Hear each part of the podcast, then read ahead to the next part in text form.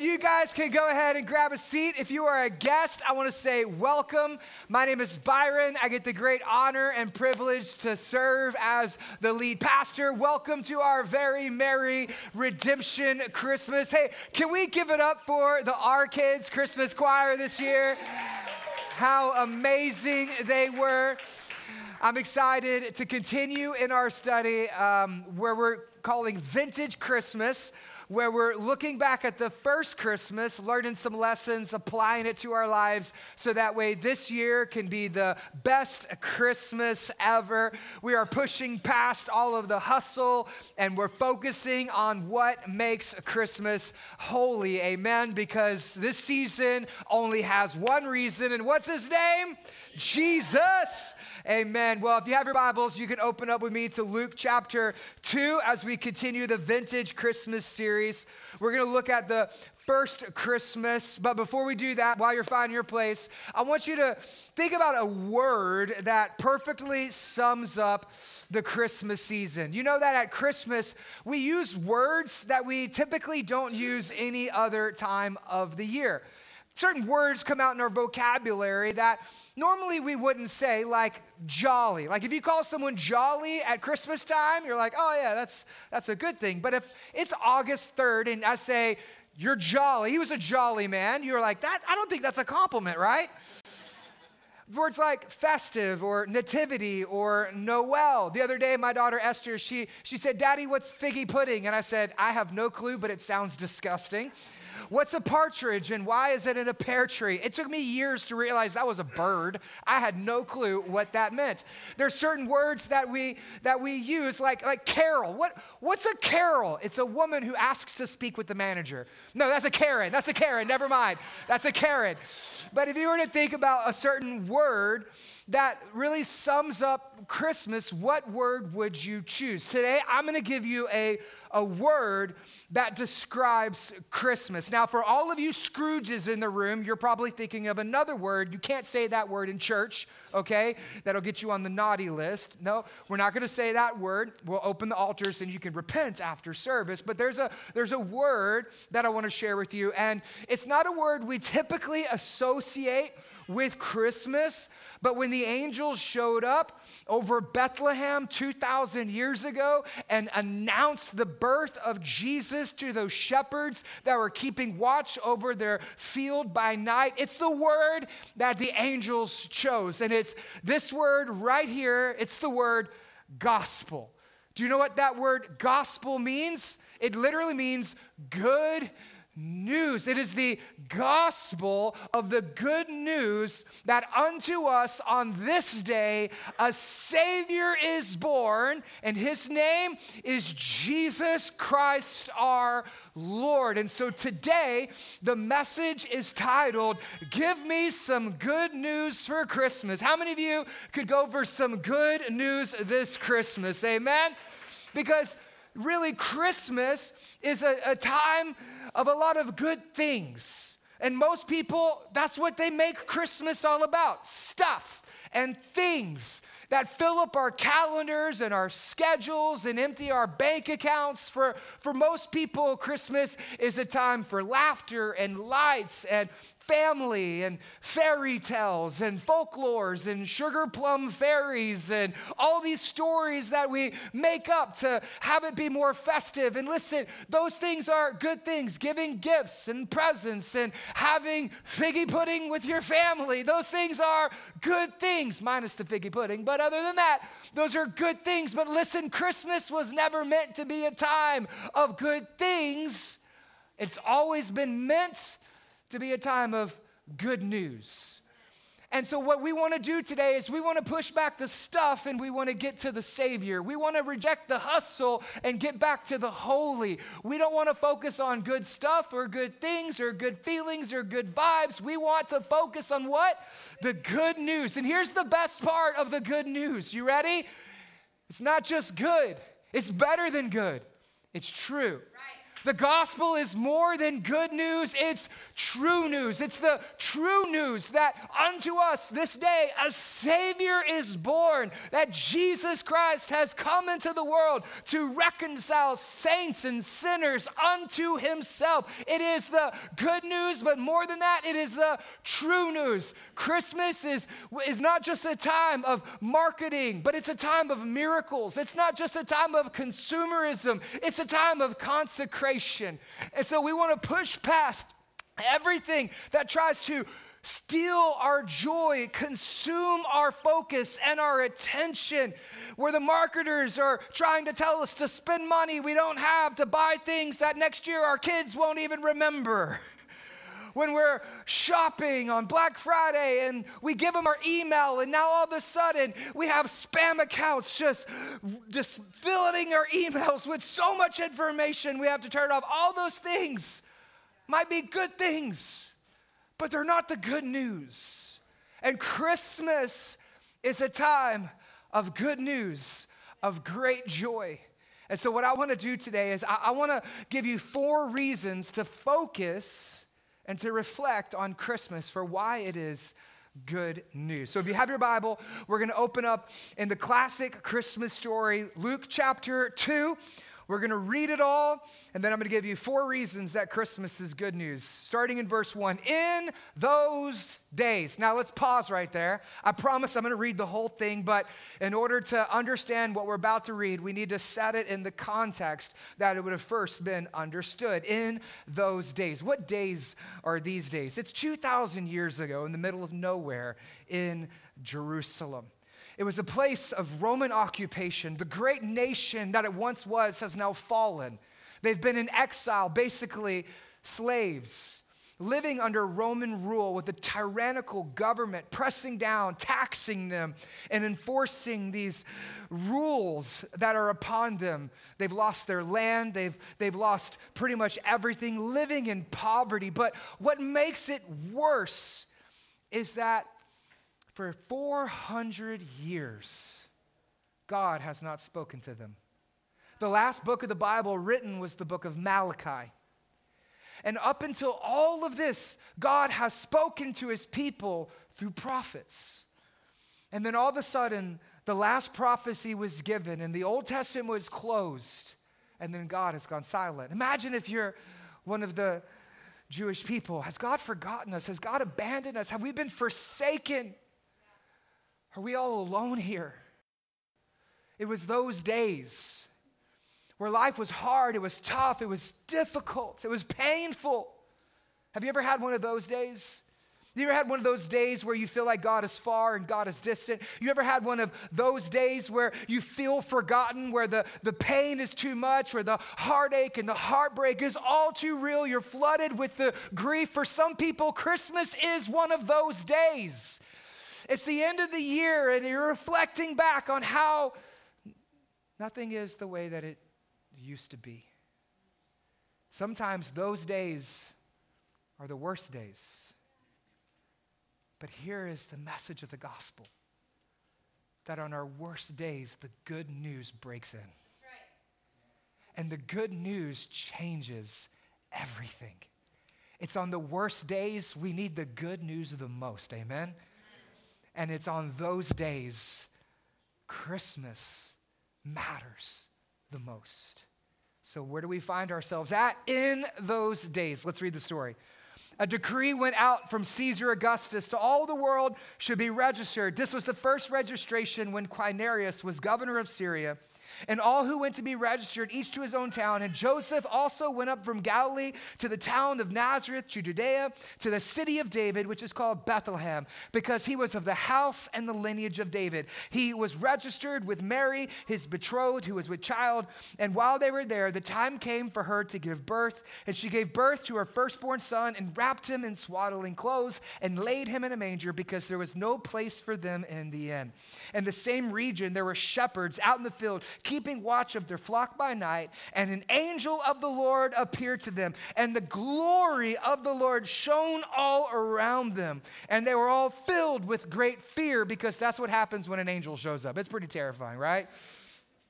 And the angel said to them, Fear not. For behold, I bring to you, what's the word? Good news, the gospel of great joy that will be for all people. For unto you is born this day in the city of David a Savior who is Christ the Lord. And this will be a sign for you. You will find the baby wrapped in swaddling clothes, laying in a manger, and suddenly there is with the angel a multitude of heavenly hosts praising God and saying, Glory to God in the highest, and on earth peace among those with whom he is pleased. When the angels went away from them into heaven, the shepherds said to one another, Let us go down over to Bethlehem and let us see this thing that has happened, which the Lord has made known to us. And they went with haste, and Mary and Joseph they found lying in a manger. And when they saw it, they made known to them this saying that had been told them concerning this child. It would not be any child, it would be the Christ child. God become a man, the fulfillment of prophecies. God is no longer silent or distant, but God has drawn close. Emmanuel, God with us, that this baby would grow up and he would become the Lord, the King of kings, the ruler over all, and he would be our Savior concerning this child. And all who heard it and wondered at what the shepherds had told them. But, but Mary treasured up these things, pondering them in her heart. And the shepherds, they returned. The first Christmas is over. They're glorifying and praising God for all they had heard and seen as it had been told to them. In a moment, I'm going to give you some good news. But first, in order for you to appreciate the good news, you have to know that there's also bad news. Don't you hate it when somebody says that to you? Like, I got some good news and bad news. What do you want to hear first? Like, I want to punch you in the face first, and then I'll feel better, and you can tell me both, okay? Like I hate it when somebody says I got good news and bad news. How many of you you like to hear the good news first? Any, just give me the good news so I can ignore the rest of what you're about to say. Anybody? Any good news first? Thank you. One person being okay, great, awesome. How many of you like me? You're like, I'm a bad news first person. Bad news first people. Look around the room. Y'all are my people, right? All right, we're going to have an inner healing service starting in January, so you're welcome, okay? Uh, so, so I'm a bad news first person because if you give me the bad news first, I can start trying to fix it or solve the problems, and then you can tell me the good news, and I can just walk away feeling a little bit better about myself. But the reality is, when it comes to understanding the, the gospel, in order to appreciate the good news, first you need to understand the bad news. And here's the reality is that Christmas is not just a time for good news. Christmas is also a time for bad news. Let me tell you the bad news of Christmas. The bad news is this is that God would send his son Jesus to be born of a virgin in Bethlehem. That's bad news for us. It's bad news that God would enter into human history, that the Creator would come into creation and would be born in a manger and wrapped in swaddling clothes. It's bad news that the angels announced it to the shepherds who are keeping watch over their field at night. It's, it's bad news what we read on the Christmas story and what we see in the nativity scenes. That's bad news for us. And even worse yet, still, the bad news is that Jesus Jesus, this boy, wrapped in swaddling clothes, laying in a manger, would grow up and he would enter into a public life and ministry. The bad news is that Jesus would reveal the kingdom of God, that he would preach and teach and perform signs and wonders and miracles. It's bad news that he welcomed everybody. It's bad news that he loved the unlovable, forgave the unforgivable, hung out with sinners and tax collectors, prostitutes and lepers, and even welcomed the religious leaders. It's bad news that he was betrayed by his best friend. He was handed over from religious leaders to the Roman government and he was sentenced to death. It's bad news that though he was born in a manger, he would die on a cross. Though he was wrapped in swaddling clothes, he would be wrapped in spices and grave linens and buried in a tomb. It's bad news that three days later he would resurrect, conquering Satan, sin, hell, death, and the grave. It's bad news that he would ascend to the right hand of the Father where he rules rules and reigns as King of Kings and Lord of Lords forever and ever. Amen. That's, that's bad news. And I know what you're thinking right now. You're like, Byron, I've been to church before, and I know what you just said is not what Christians believe is called bad news, but rather, y'all call that the good news. You're like, I, I had a praying grandma, right? I mean, when I, when I was a kid, I don't know about you, but maybe some of you, you had a drug problem when you were a kid. Your parents always drug you to church. Anybody? You're like, I know that that's not bad news. That's what you Christians call good news. And you would be right, but, but here's the problem the bad news is not that Jesus came, the bad news is why he came. Why did Jesus come? Here's why because we are all sinners. Jesus came because every single one of us who ever lived has sinned and fallen short of the glory of God. That you and me, we are not right. We do not live the way that we ought to live. We have done things that we ought not to do. And there is no way that we could ever stand before a just and holy God and receive our own works based upon our own efforts, His goodness and His grace. The, the bad news is, is that we are all we're all sinners. This is the beginning and the message that Christmas presents to us. Here's one word that will sum up Christmas it's three letters S I N. Sin sums up Christmas. That's why Jesus came. And I know you didn't come to church on a Christmas service expecting to hear a sermon on sin. It may not be the one you wanted, but God knows it's the one that we all needed because sin perfectly describes the bad news of the world that we live in. Whenever you turn on the TV and you see war and injustice and racism, sexism, violence, plagues and famine, child trafficking, and you wonder why in the world is it the way that it is? It can be perfectly summed up by, by sin. When you look at relationships, and divorce and abuse and addiction and depression, and you wonder why is life the way that it is? It's because of sin. Sin has infected and affected every aspect of our lives. And then Christmas comes around, and here's what people say If God was so good, then why is the world so wrong? I can tell you why. It's because of sin. But here's what you got to understand is that Christmas doesn't start in Luke chapter 2. Christmas doesn't start with the shepherds and the angels and the wise men. It doesn't start with, with Mary and Joseph. It doesn't start with Quirinius issuing a census and taxing the people. That's not where Christmas starts. If you want to know the classic Christmas story, you got to go all the way back to Genesis chapters 1 through 3. Because Christmas doesn't start in Luke 2, it starts in Genesis chapters 1 through 3. It begins with good news of great joy. Let me explain it to you. When God created the world, He said, It is good. Everything in it was good. There was no death, there was no disease, there was no famine, there was no poverty, there was no pain, there was no heartache. That's the way God created the world. He said it was good. And then He made Adam and Eve our first parents, and then He said they were very good. And they were made to be in relationship with God and with each other. They walked with God in the garden, perfect communion with Him. And then together they were naked and there was no shame. They were in relationship with God and they were in relationship with each other. And God said, This is very good. And He placed him in a garden, and it was called Eden. Do you know what the word Eden in the Hebrew means? Delight, joy. The beginning of Christmas starts in creation. God created us for good news of great joy. And then you look around and you're like, what went wrong? Sin. Our first parents, they rebelled against God. They sinned. They chose self over Him. And then there was separation.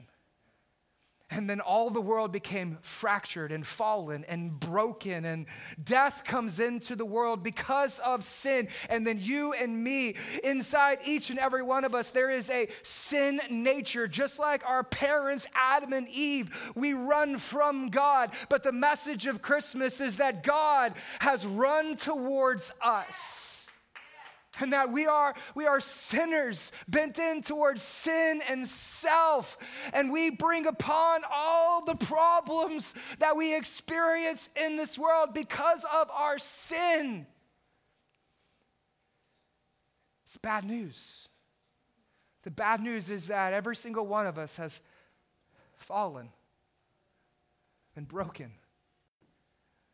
Sinned against god sinned against others, and we've been sinned against ourselves.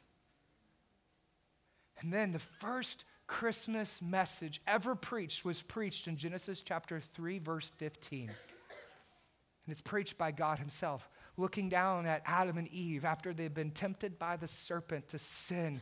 He says that from you, the seed of a woman, will come another, and the serpent will bruise his heel, but he shall crush his head. That's what's known as the proto evangelium, which literally means the first gospel or the beginning of the good news. The bad news, guys, is we are all sinners, but from the very beginning, there has been a proclamation of good news that Jesus is a Savior. And so I've got good news for people who love bad news. You ready?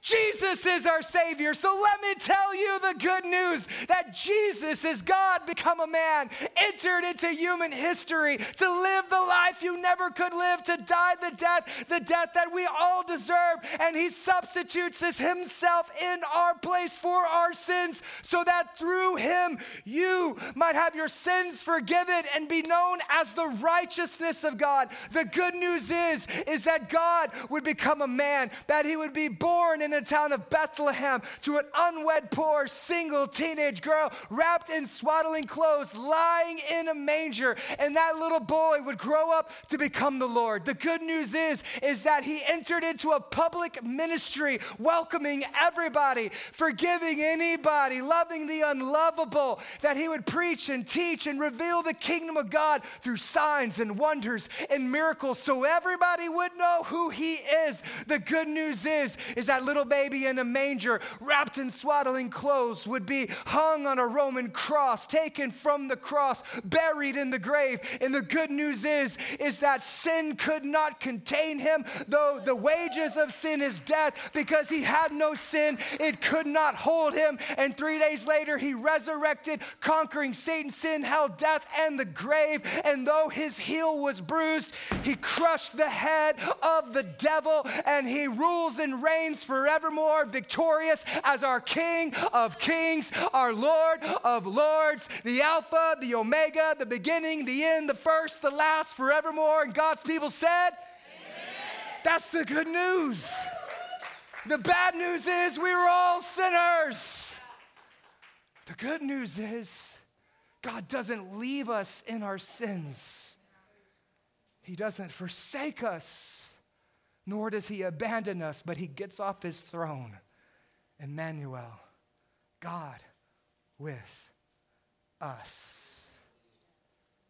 Sure, we're sinners. But the good news of Christmas is that for unto us on this day, a Savior is born. And so, for us as a church, this is why we're doing the Vintage Christmas series. So we can push past the good things and we can center our hearts around the good news of great joy that unto us a Savior is born. So, who wants to get some good news today? I got some good news. I talked to a lady the other day and I was like, Are you ready for Christmas? She said, I'm ready for Christmas to be over. I said, Bah humbug, you need a little hallelujah in you, right? Come to church this Sunday because she doesn't understand Christmas is good news because she's just been focusing on a lot of other stuff. And so we're doing vintage Christmas to recalibrate our focus as a church to center on the good news this Christmas so you can have the best Christmas that you've ever had. And so let's look at four reasons from the text. The first reason is this is Christmas is a time of celebration. He says, Fear not, the angels say, for behold, I bring to you what? Good news of great joy that will be for all people. The angel says, Fear not. You know why? Because angels are terrifying.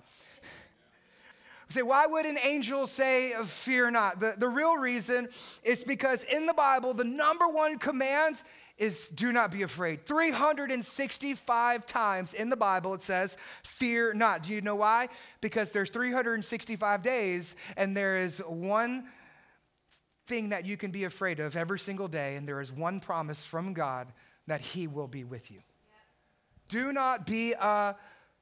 Why? Because there's so many reasons for us to be afraid. We could be afraid for our families, for our health, for our jobs, for the economy, for the nation, for the world. And then when we think about everything that is going on around us, we could be very afraid. And then when we finally muster up the courage for positivity, the phone rings and everything in our life changes in just a minute. And we live our lives surrounded by fear, and God wants us to remember not to fear, but to have faith and to celebrate that even on those days, there can still be good news. Whenever somebody calls me, it's very rarely they say, I got good news, as a pastor, especially, right? I mean, most of the time when people call, they say, Hey, are you sitting down? I got some, some bad news. Like, rarely does somebody call and say, I got good news. Today was amazing. Johnny won the, the soccer tournament. Susie made all A's on her report card. And just want to let you know, keep up the good work. Like, that, that doesn't happen very often, right? Because most of the time, what we do is we focus on the bad news and we overlook the good news. You know, this is how marketers they capture your attention, right? The 24-hour news cycle, you ever notice that it's all bad news? You know why? Because if it bleeds, it leads. They capture your attention by getting you to focus on the negative. That's why when you look back over your life and year, you can remember all the bad, but it's really hard for you to remember the good. Why? Because we have a society that is focused on the negative, that is focused on the critical, that we are complaining, but we ain't celebrating very much. And we live in a day that's just like those days. And on those days, what do we need? We need the good news. We need good news. And it's not just good news, but it's good news of what? Great joy. Here's what we need to remember is that happiness is temporary, but joy is eternal. Happiness is momentary. It's here for a moment and then it's gone. It's, it's fleeting. Happiness is not bad, joy is better. Happiness depends on your happenstance. The word, the first letter, hap, that literally means luck or fortune or, or circumstance. But I need you to know happiness is circumstantial, but joy is supernatural. Because Happiness comes from what's around you, joy comes from what's within you. Happiness comes from the world, but joy comes from the Lord. Happiness is what happens to you, but joy is a gift that God gives to you. It's called joy to the world, not joy from the world, right? Happiness is temporary, but joy is eternal. And here's why this matters to you because on those days when your happiness is gone, your joy is still there because the world can steal your joy, but the, the, the, your happiness, but the devil can't steal your joy. Because on those days, you can still have joy. On the dark days, you can still have joy. On the painful days, you can still have joy because you still got Jesus. They may take our happiness, but they will never take our joy. And for that reason, as Christians, Christmas is a time for us to celebrate that Jesus Christ has come. My sins have been forgiven.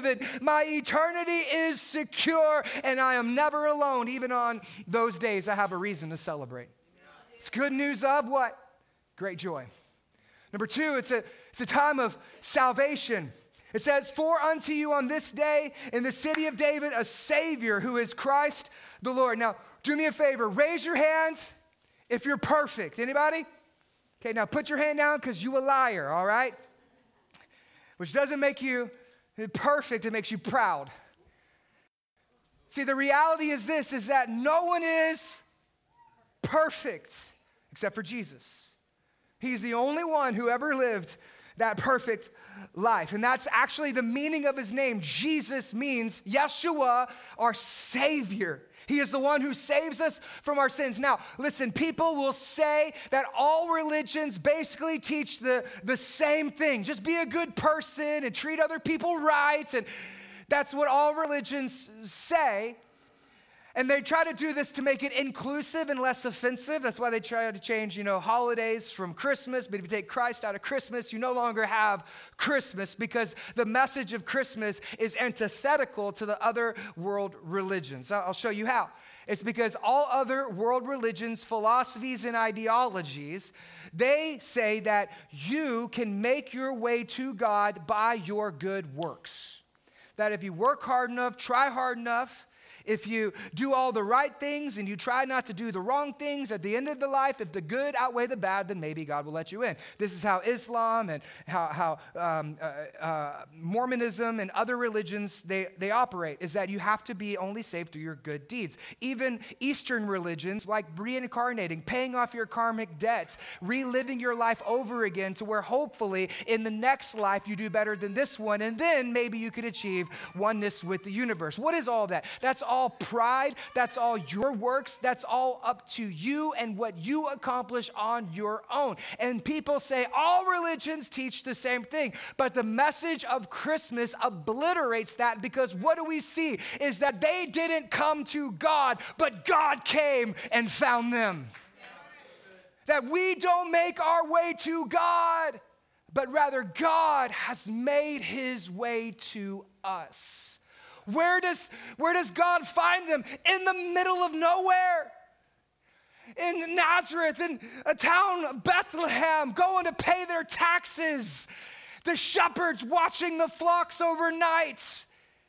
Who does God come to? Not the elite, not the special, not the kings, not the proud, the humble. Not the people who you would think of, of the good people, but the people those are the ones who receive the message of what? The good news.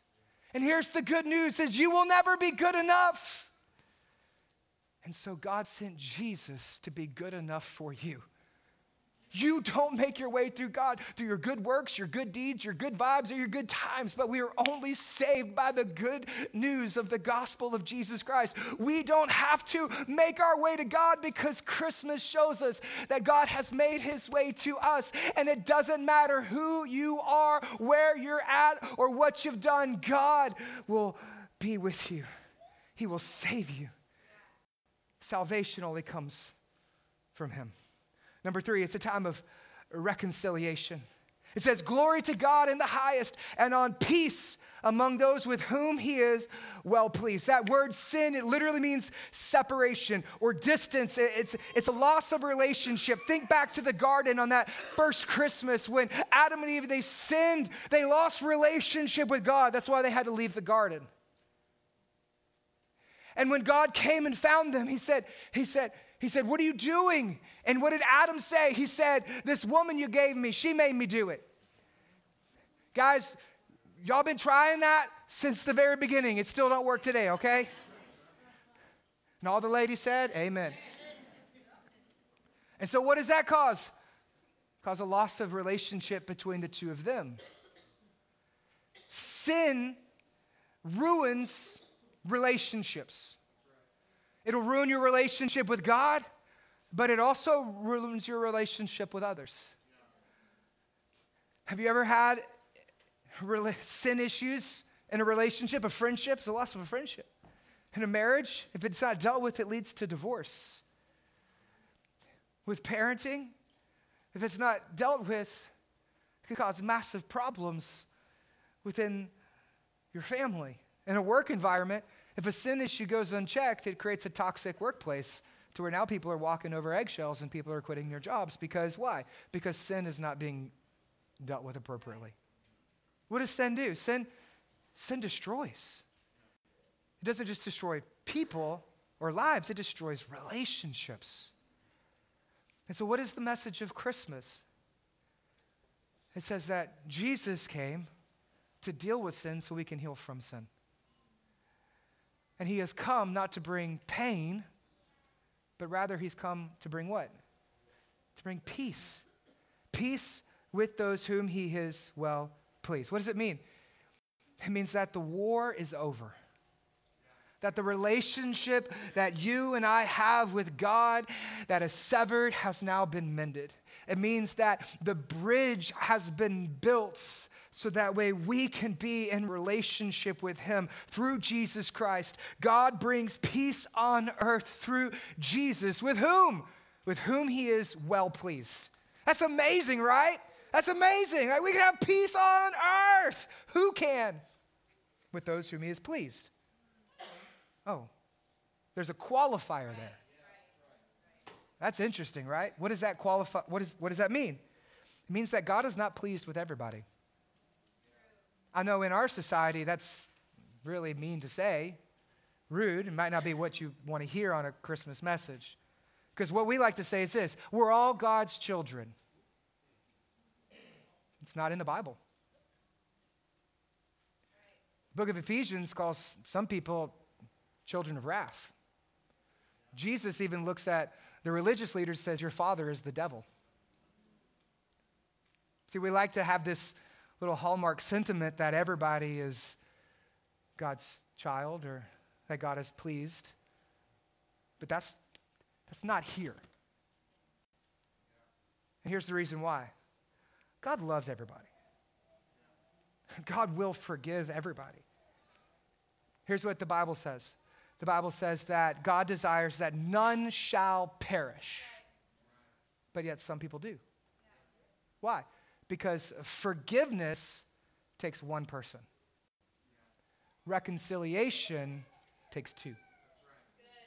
God can forgive you, but if you do not accept that forgiveness, then you cannot be reconciled with Him.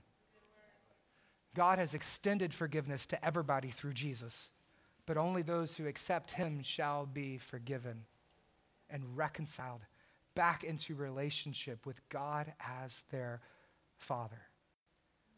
God is running towards you. Do not run from him. He is calling you to come home. He is calling you today to return. He is calling you today to repent and to be forgiven and to be reconciled back into a relationship with each other. Here's why this is important because the good news is not that God will save everyone. That's not good news. That's not what the text says. The good news is that not that God will save everyone because he won't. God desires that none shall perish, but that all will reach repentance. God wants to adopt us into his family so we can be translated from children of wrath to a child of God to brothers and sisters in the family of God. The gospel is not that God will save everyone, but that God will save anyone that He will save us no matter the depths of our depravity, no matter the pride, no matter the sin, no matter the circumstance, no matter the situation or where you find yourself in. It doesn't matter your skin color, if you're rich or poor, black, white, Latino, Asian, Democrat, Republican. It doesn't matter if you're a Mac or a PC, if you're wearing skinny jeans or cargo shorts, suit and tie, and flip flops. It don't matter. Because God will save anyone. But only those who repent and believe will be those whom with he is well pleased. God has sent his son to forgive you. But the only way you can be reconciled is if you accept him. Which leads to the fourth point as we close, it's a, it's a time of reflection. The Christmas story comes to an end, and here's what we read Mary treasured these things in her heart. She began to ponder the, these things in her heart. So the angels disappear. The, the shepherds, they go back to their fields. The manger is a mess. And just like on Christmas, what do we see? The woman has to stay up and clean everything, right? No, I'm just joking. what we see is this is that the story zooms back in and focuses on Mary. And what is what is Mary doing? In the middle of the chaos, in the middle of this moment where she's learned that Jesus will be a, a Savior. Good news of great joy. Unto us a child is born who will be the Savior of the world. The angels have gone, the, the wise men have not yet come. The, the, the, the shepherds, they go back to their fields. What does Mary do when Christmas is over? She pauses. She slows down. Says she's treasured these things in her heart. What is she doing? She's, she's reflecting. Yes, Christmas is a time of celebration. It's good news of great joy. Throw a party, eat some figgy pudding. Yes, Christmas is a, is a time of, of salvation, that there is a Savior who is born. Yes, it's a time of reconciliation with whom God is pleased. But what's also important is it's a time of reflection. To slow down, to process, to remember, to reflect. To not make Christmas about good stuff, but good news. Because marketers, advertisers, Hallmark, they'll sell you a picture of Christmas that isn't the portrait we see in the Bible. Because Mary didn't have any of those things. But she had Jesus and she had all she needed. And this is the whole reason we're doing the, the vintage Christmas series is I want you to celebrate. I want you to sing, to rejoice. I want you to have the best Christmas ever. But I want your Christmas to spiritually look like that, that first Christmas where you're like Mary, treasuring all of these things in your heart. So here's my challenge for us as Christmas approaches. And it's why we did our Very Merry Redemption Christmas early, is so we can help you do, do this. Ready? To exchange the hustle for the holy. Slow down. Keep Christ in your Christmas. Don't make it about the things, make it about the King of Kings and the Lord of Lords. Not just about presents, but his presence, God, with us.